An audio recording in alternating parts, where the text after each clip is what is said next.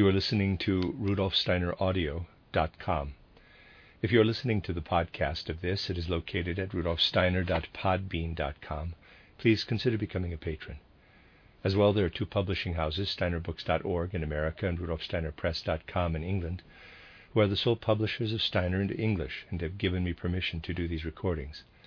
Please consider patronizing them as well. This is a reading of Collected Works, Volume 220 by Rudolf Steiner, entitled Awake for the Sake of the Future. 12 lectures translated by Jan W. Gates. This is Lecture 5, entitled Salt, Sulfur, and Mercury Processes in the Inner Human Being The Dissolution of Ancient Clairvoyance Through Spiritual Observation of Nature. Dornach, January 13, 1923.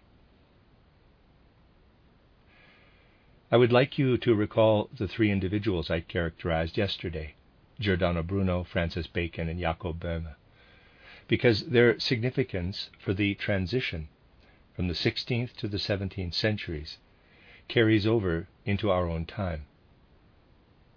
Each one struggled to understand the human being anew, to articulate the essential nature of the self.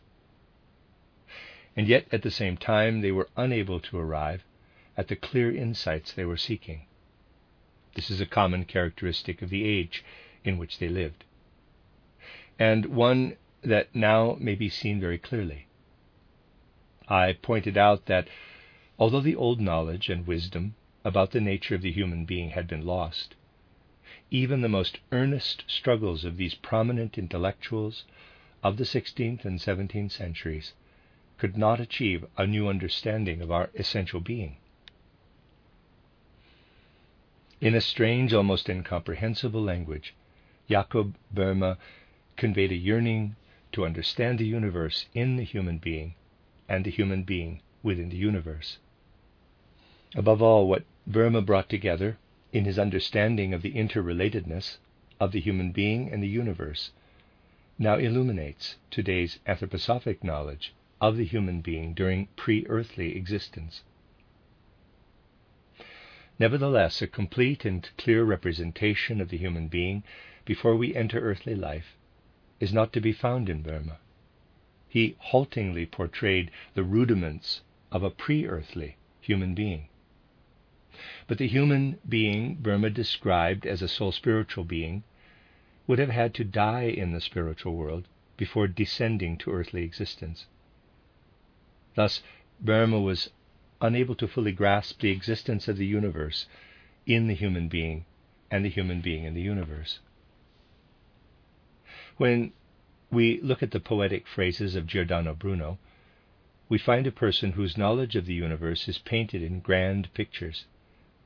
He places the human being within a majestic worldview, and also tries to discover the universe in the human being and the human being in the universe. But Bruno likewise fails to reach a full understanding. Giordano Bruno's mighty pictures are indeed grand and beautiful. On the one hand, his pictures sweep into the vastness of infinity, and on the other hand, they plunge into the deepest reaches of the human soul. But they remain indefinite and nebulous. Ultimately, everything that Giordano Bruno says reveals his striving to place human beings of the present within the spatial universe and to describe the nature of the cosmos as well. Even as Jacob Boehme gave an inadequate description of the pre earthly existence of the human being, so too Giordano Bruno offered an incomplete picture of the human being living in the present on earth in relationship to space and even to the cosmos. A truly thoroughgoing view of the relationship of the human being to the cosmos in the present era would give us a picture of both the pre earthly and the post earthly existence of the human being, just as I presented here a short time ago in the course on philosophy, cosmology, and religion. Looking once again at Francis Bacon, we see that he no longer has anything like a traditional idea of the human being. Bacon gives no evidence of older notions about human nature, from ancient esoteric traditions or the old mystery wisdom. Bacon turned his glance out into the world where the senses can directly perceive.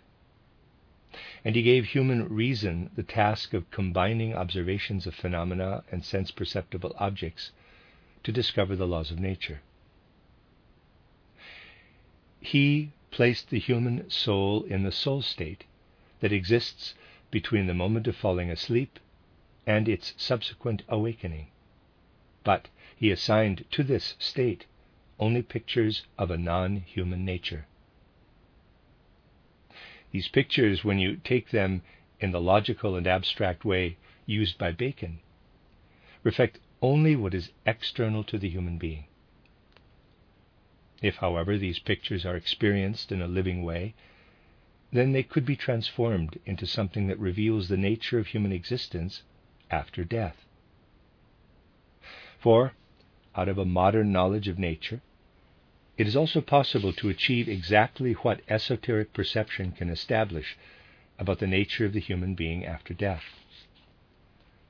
Thus, Bacon is among those who struggled to reach a new knowledge of the human being in the universe and the universe in the human being at the turn of the 16th and 17th centuries. But his efforts were insufficient for the task he wished to accomplish. For Bacon, only the images or pictures remained of what had in former times been a living reality, experienced deeply in the life of the soul. Bacon, lacking the vitality of soul experience that existed in ancient and medieval times, could no longer intensify the pictures and suffuse them with living experience. Bacon stood at the threshold of recognizing the nature of life after death, but he was unable to reach beyond the threshold and grasp this knowledge. Thus, we can say that Drawing upon traces of old traditions, Jacob Boehme still had some knowledge about the pre earthly existence of the human being, but it was incomplete. Giordano Bruno stood at the brink of describing the universe in a way recognizable to human beings today. He saw humanity with its life of soul on one side, and humanity standing before the expanse of the entire cosmos on the other side. But Giordano Bruno defended an inadequate view of the cosmos and an equally insufficient description of the life of the soul, which for him had shrunk into a living monad. Lord Bacon shows us how the natural sciences would have to develop. Indeed, natural science, based entirely on the material aspect, could draw out the spark of the spiritual in matter through an unfettered approach to human knowledge. He pointed humanity in the direction of this freely won human knowledge, but assigned to it no specific content. If Bacon had sought for relevant meaning, he would have illuminated the post earthly nature of the human being. That he was unable to do. His capacity to reach true knowledge also remained incomplete. Everything that in earlier epochs had enabled human beings to draw living knowledge from within was extinguished by the early modern period. The human being became inclined to remain empty when looking within and wanting to draw knowledge about the world out of the inner life of knowing. Human beings, one could say, had lost their connection with a living inner experience of knowledge. What remained was a point of view focused upon the outer world, upon an external nature not directly connected with the human being. Jacob Boehme drew out of folk wisdom three principles associated with the fundamental nature of the human being, which he referred to as salt, mercury, and sulfur. His words meant something very different from the meaning these words have today in the language of modern chemistry. If we tried to connect Boehme's understanding of salt, mercury, and sulfur with the terminology of the modern science of chemistry, we would entirely miss Boehme's insights. These words are used in quite another way. why did Boehme use this terminology? What did these words mean in the context of the traditional folk wisdom that was the source of the terms used by Boehme? This is important because when Boehme spoke about salt, mercury, and sulfur with respect to the human being, he meant something concrete and real. When we speak about the life of the soul today, we often speak in abstract terms. For what once was a real living experience has disappeared from our conscious awareness and concepts. Even Jakob Boehme was able to collect only the last crumbs of what once was a reality. External nature, perceivable through the senses and accessible to human powers of reasoning, was spread out before the human being in the 17th century. We have learned about processes in nature and built upon this expanding knowledge until today we know a great deal about nature. We can also learn about the nature of the human being through outer observation. When we try to understand human nature by external observation alone, however, without realizing it, we build up concepts about human physicality without examining whether the concepts correspond to the actual physical nature of the human being. When we take processes in nature, perceived through our senses, and apply these processes to the living human body, we create only a phantom human physicality. This approach cannot reveal what occurs beneath the skin of the human being.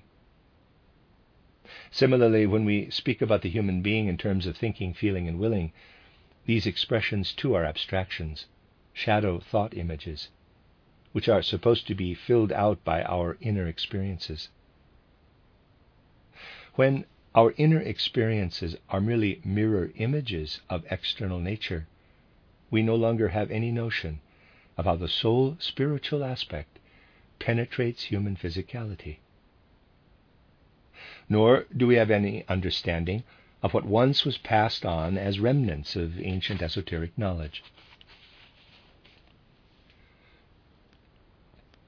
What does anthroposophic spiritual science say about this? Let us consider our physicality with respect to internal processes that occur simultaneously with sense perceptions. Take, for example, the process of metabolism that sustains our living physical organism. We see that metabolism coincides with sense perceptions. When we eat, we physically assimilate our food. At the same time, we also taste its flavors. Thus, our perception of flavor is mixed together with a process in which a substance from nature is assimilated into our physicality. In the metabolic process, perceiving the flavors of the food we eat accompanies the nourishment of our organism. Tasting food is the first step in the digestive process. Then the physical elements in the food are dissolved into the fluids that are present in the human organism. Plants take matter out of lifeless nature and transform it into another form. The basic form for matter in lifeless nature is crystalline. Matter that does not appear to be in crystalline form and seems to lack any form, such as dust and other such matter, is actually made up of shattered crystals. Plants take matter out of crystallized, lifeless nature and reconstitute it in a form that they can assimilate. Likewise, the animal takes plants into its metabolic processes and changes them into a form it can use. Thus, we can say that in nature everything has its specific form. When the human being takes in matter for nutrition, the substance is dissolved and reconstituted. This is the basic nature of human metabolism. The human corporeality dissolves the forms that exist in nature. We transform nature's elements into liquid or fluid forms.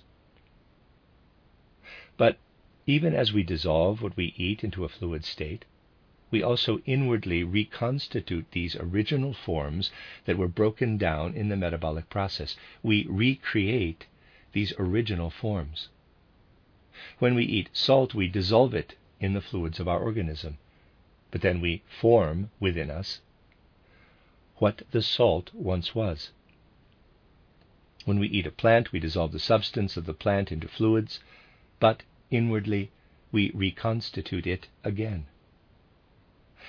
However, we do not recreate it in a fluid form.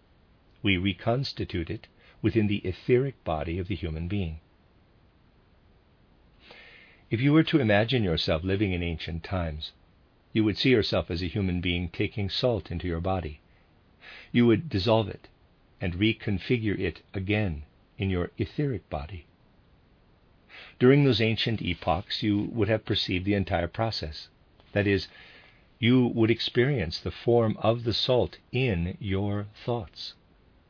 You would eat the salt, dissolve it in your physicality. The salt crystal would exist in your etheric body, and you would know that the salt had the form of a crystal. This you would have perceived inwardly. And just as you experienced the process of metabolism within yourself, you also could experience nature inwardly. Cosmic thoughts became your thoughts. What you experienced as an imagination, as a dreamlike imagination, would be represented inwardly as etherically reconstructed forms, which were also cosmic forms. Then the time came when human beings lost the ability to inwardly experience the processes of physical dissolution and etheric reconstitution. Increasingly, we looked for explanations within nature itself. No longer could we inwardly experience that salt has the form of a hexahedron. We tried to discover the form of a salt crystal by investigating outwardly visible nature. We became severed from inner perception and more firmly connected to outer physicality. This radical shift away from inwardly perceiving cosmic thoughts through perceptions generated in one's etheric body was completed by the beginning of the 15th century and increased in its intensity until it reached its height in the time in which Giordano Bruno, Jacob Boehme, and Francis Bacon lived. Jacob Boehme still could grasp the crumbs of folk wisdom, which spoke to him in the following way The human being dissolves everything that is consumed of outer matter. It is a process similar to dissolving salt in water. We carry this water, in quotes, within our life fluids. Everything material that nourishes the human being is, in quotes, salt it dissolves itself. Thus, the cosmic thoughts of salt find expression in reality on the earth. And the human being reconstitutes these cosmic thoughts within the etheric body. That is the nature of the salt process. Jacob Boehme articulated what in ancient times was perceived and recognized through inner experience. If it were not for anthroposophic insight today, it would not be possible to unlock the meaning of Jacob Boehme's halting expressions. Without anthroposophic insight, all manner of nebulous or mystical interpretations can be attributed to Boehme. It is clear that Jacob Boehme brought together the process of thinking, through which the human being imagined the cosmos in pictures, and the process by which salt is first dissolved in the physical body and then is subsequently reconstituted in the etheric body. That represented the salt process as Boehme understood it. Sometimes it is almost moving to see that some people today read Jacob Boehme's explanation of the salt process and think they understand what he said. In fact, they do not grasp his words at all and only reveal their own arrogance by saying so. They hold their noses high in the air and say that they have read Jakob Boehme and know that he brings us an unbelievably deep wisdom. But these interpretations do not contain any element of living wisdom. If it were not for the arrogance of these people, we might be moved by the regard they claim to have for Jakob Boehme. But they act as if they understand something that Boehme himself did not fully understand for he struggled to express mere traces of insight that had passed into folk wisdom. Boehme himself did not fully understand the true significance of the processes he tried to describe. Boehme pointed us in the direction of an entirely different science and wisdom that existed in ancient times wisdom that was experienced by the human being as self perception of processes in one's own etheric body, which inwardly reconstituted cosmic thoughts. Ancient people recognized that the cosmos embodied the process of crystallization on Earth, and understood that this process echoed cosmic thoughts. They recreated the process of crystallization within the etheric body and accompanied the process knowingly. This was inherent in ancient knowledge. But in the course of human history, it eventually disappeared.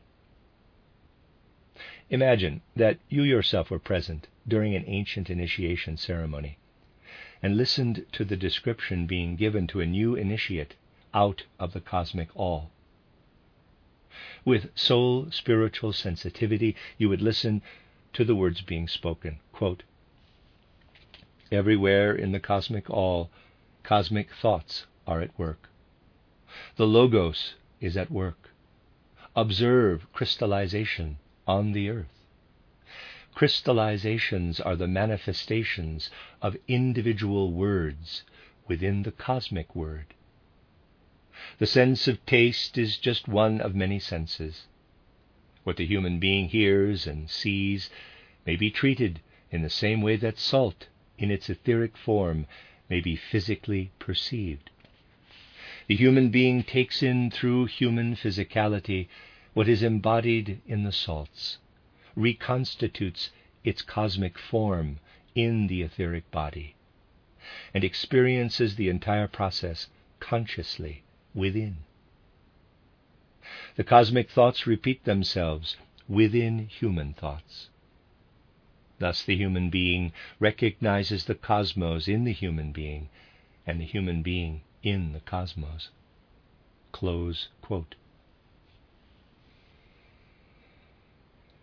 With extraordinary intuitive perception, the ancient initiate could experience with concrete intensity this dreamlike and visionary understanding of both the cosmos and the human being. During the High Middle Ages, this ancient knowledge disappeared behind a logical wisdom that was very significant, but had, nevertheless, withered within the framework of scholasticism. The ancient knowledge trickled down and became folk wisdom.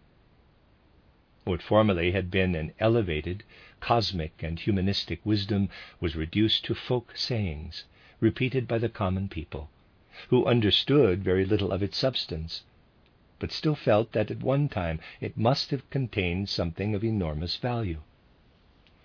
Jacob Boehme lived among the common people, absorbed this folk wisdom, and through his own strenuous effort brought it alive within himself.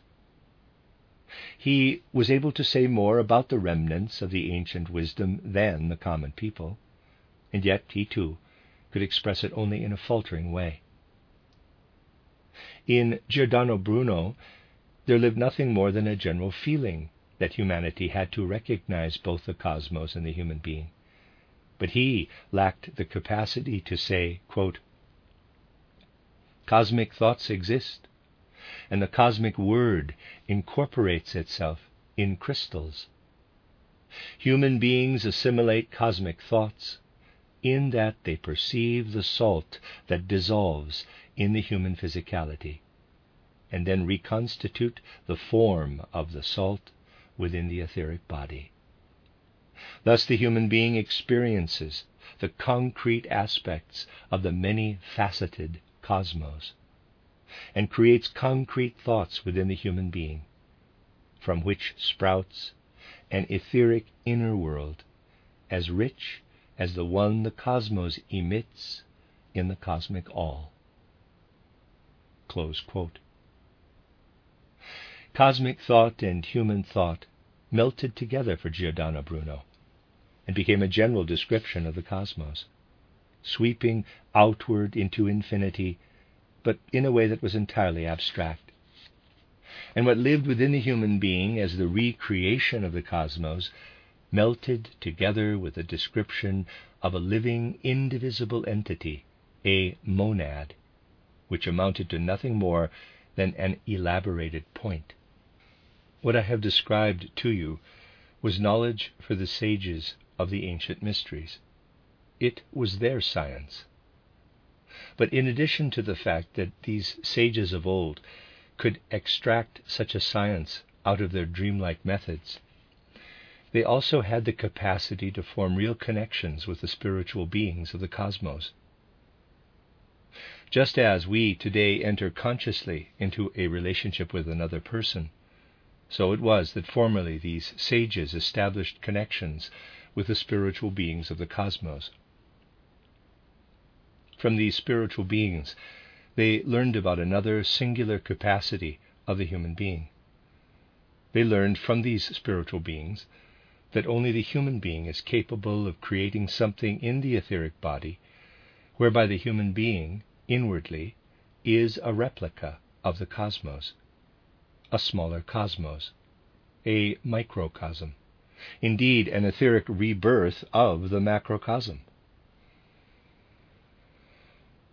And just as these sages had inwardly replicated the cosmos in the etheric body, it was also possible for them to gradually extinguish the microcosm as the element of air was drawn into the physical body and expelled again during breathing.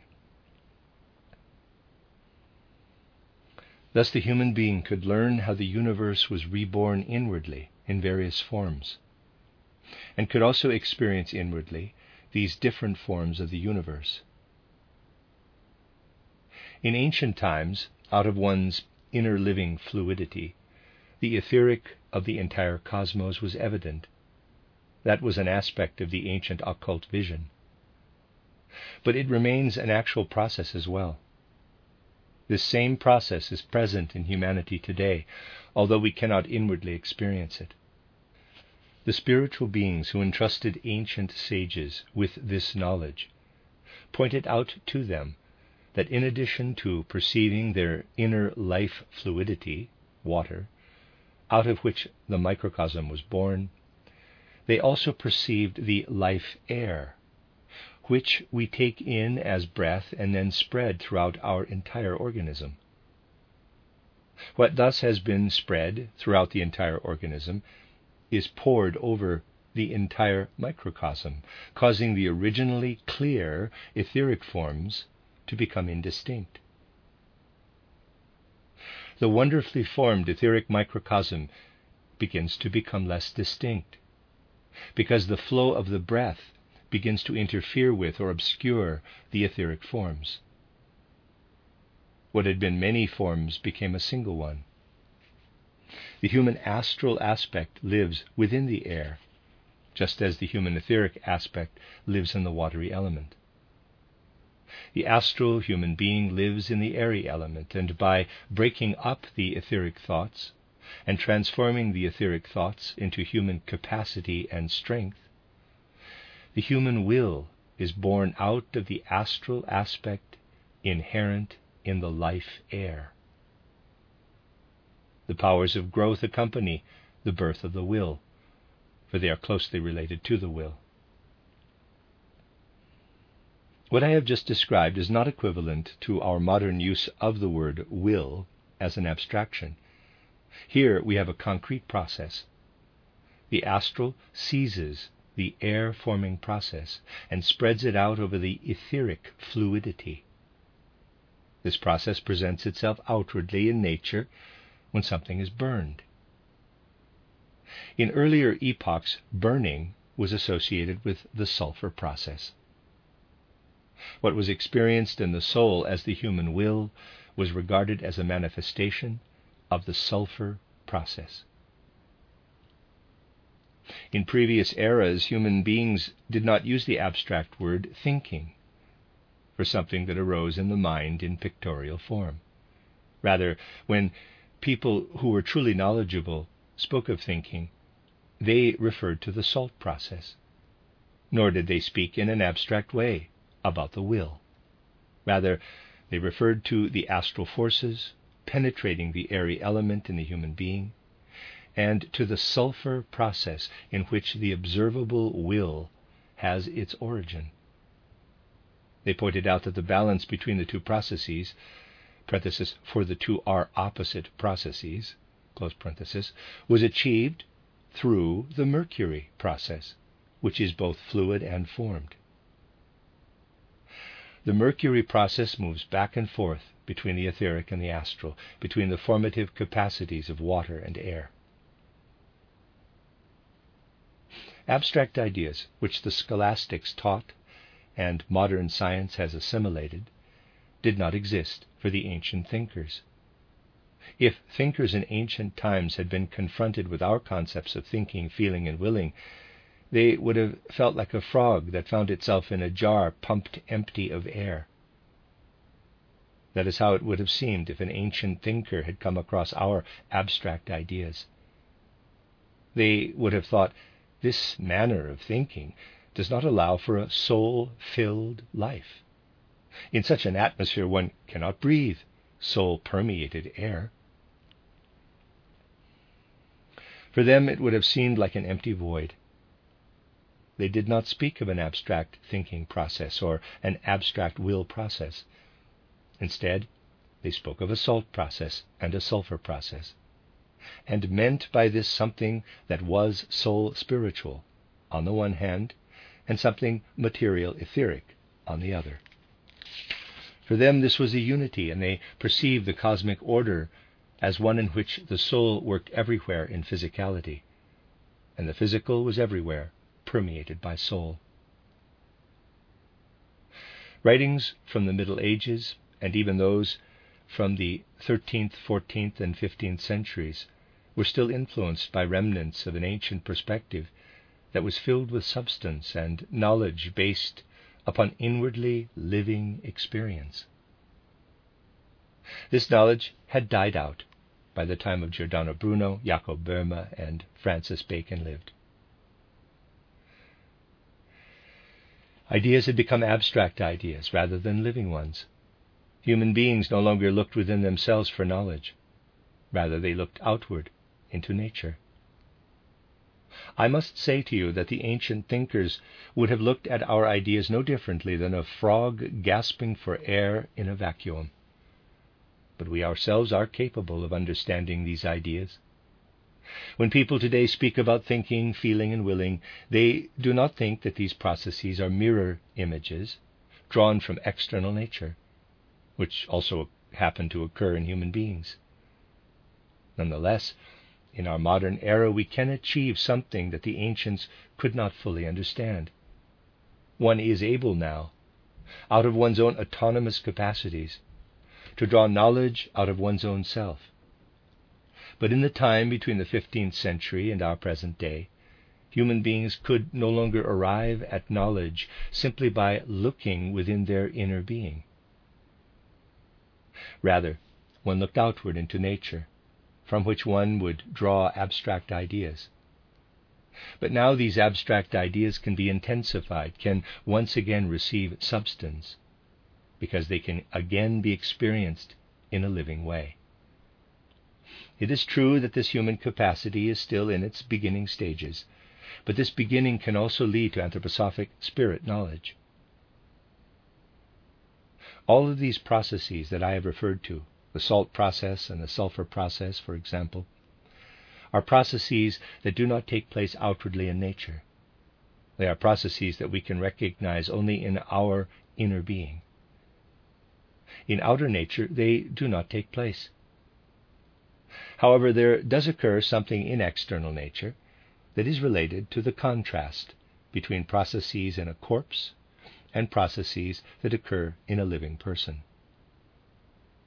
If the chemistry we are familiar with today were to speak of the sulfur and salt processes that Jakob Boehme could still acquire out of folk wisdom, it would characterize what occurs in a corpse rather than what occurs within a living human being.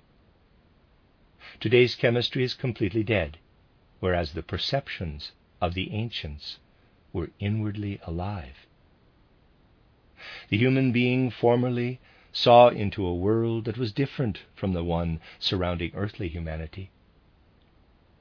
With the help of self generated understanding, the human being had the capacity to see something that was not in the environment surrounding the human being on earth, but something that belonged to another world. When a human being living in an earlier era achieved an understanding of these salt and sulfur processes, that individual could see into the pre earthly life of humanity.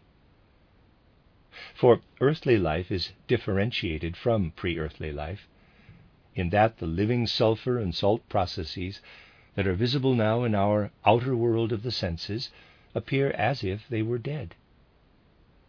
What we perceive between birth and death through our senses are in fact the living sulfur and salt processes that we experienced in pre earthly existence. That is, the processes that Jakob Boehme dimly understood, but expressed with difficulty, actually correspond to what one can perceive in pre earthly existence. Jakob Boehme did not speak about pre earthly existence because he did not have a clear understanding of its reality and could express what he grasped only in faltering words the capacity of the human being to look into pre earthly existence had been lost. Moreover, the connection humanity had with the spiritual beings of the cosmos, which could help us to see in the sulfur process the reality of post earthly existence, had been severed. The entire constitution of the human soul is different now from what it was in ancient times. And Giordano Bruno, Jacob Boehme, and Francis Bacon, all lived during the time of this transformation of the soul. Yesterday I mentioned the fact that today people no longer have any idea how differently human beings in ancient times saw themselves in relation to the world. In our day, people can barely appreciate accounts that date back further than the relatively recent past. I have pointed out that the grandiose notions of the origin of Merlin is an example of this. We can also look at other examples. In Dornach, we have performed the Oberrufer play several times. But the story of the visit of the three kings to the Jesus child can also be found in the much earlier Germanic tale of the Heliand. This narrative poem originated in Central Europe and dates back to the early medieval era, that is, the 9th century CE. There we notice something very remarkable. Something quite unusual is attached to the visit of the three kings from the east. The three kings in the title Heliand account came from a place and a people that were entirely different from the people living at the time that the story was being told. That is, the kings had come from the era at the very beginning of our time reckoning, and they were the descendants of people who were immensely wiser than the people to whom they appeared in the story. The three kings said that they had descended from an ancestor who had lived in the distant past, when a few people still had the power to speak with the gods. When their forefather approached death, he assembled all of the members of his vast family and told them what his God had revealed to him. There would come a time when a world king would appear, and this event would be accompanied by the appearance of a star.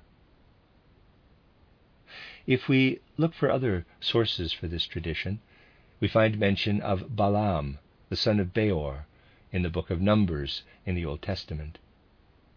The three kings from the east may have been referring to Balaam, for the scriptures relate that he conversed with his God and ordered his entire life according to these exchanges. Furthermore, in the time in which the Heliand originated in Central Europe, there still lived a dim recollection of human beings who once spoke with their gods. A real concept of this occurrence lived within human beings during the ninth century. Thus, we once again have seen how people in earlier epochs still experienced a living world, whereas at the present time we have moved away from this reality. You can see what a dramatic change has occurred in the souls of human beings. At one time, the human being knew that individuals had occult knowledge, even if it was in a dreamlike form. At an earlier point, humanity looked within and beheld processes such as the sulfur and the salt process. Through their occult capacity, they were able to perceive pre earthly existence. Certain people who wanted humanity to move backward rather than forward, and were themselves initiated to a certain degree, foresaw that the, this capacity to see into pre earthly existence would be lost and that one day human beings would no longer be able to draw out of themselves any knowledge of pre earthly life. Thus it was introduced into the canon of church doctrine that there is no pre earthly existence whatsoever, that the human soul is created at the time of physical conception. The fact of pre earthly existence was dogmatically veiled in darkness. That was the first step, the first stage by which humanity on earth was led into ignorance of a fundamental aspect of the human being.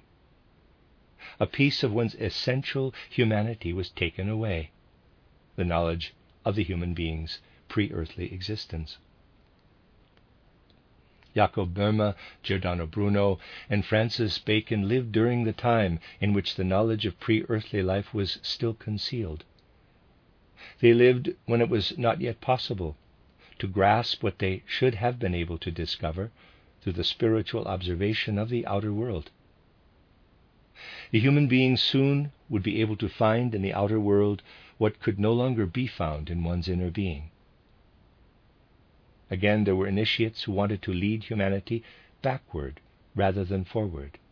Initiates who did not want to allow this new form of insight, which is the opposite of the ancient esoteric knowledge, to flourish. They tried through a dogmatic approach to substitute a belief in the afterlife for the new knowledge. And thus, in the time in which Giordano Bruno was active, an intervention came to suppress the knowledge of pre earthly human existence and to suffocate as well the knowledge of human existence beyond earthly existence. Giordano Bruno struggled with great determination to gain knowledge and he surpassed the efforts of both Jacob Boehme and Francis Bacon. Bruno stood as if he were a man of the present, but he just could not reformulate what was given him out of the Dominican wisdom he had received, to create instead a real cosmic perspective. He could only express poetically what had come to him in an uncertain way of a true worldview. And yet the knowledge Giordano Bruno portrayed in a nebulous form did give birth to a new understanding of the cosmos, revealed in the human being, and the human being revealed in the cosmos. This did not come out of a renewal of an older esotericism. Rather, it arose out of the freely generated spiritual activity that can be acquired by all human beings. Thus, I have characterized for you what had to come about in the course of human development. And today the human being stands before the fact that the will to allow this new knowledge to arise is despised and deeply hated by a great many human beings who are enemies of this possibility. This can also be grasped from an historical perspective. It helps us to understand how the fierce opposition to an anthroposophic worldview has come out of the very depths of its active opponents. The end of Lecture 5.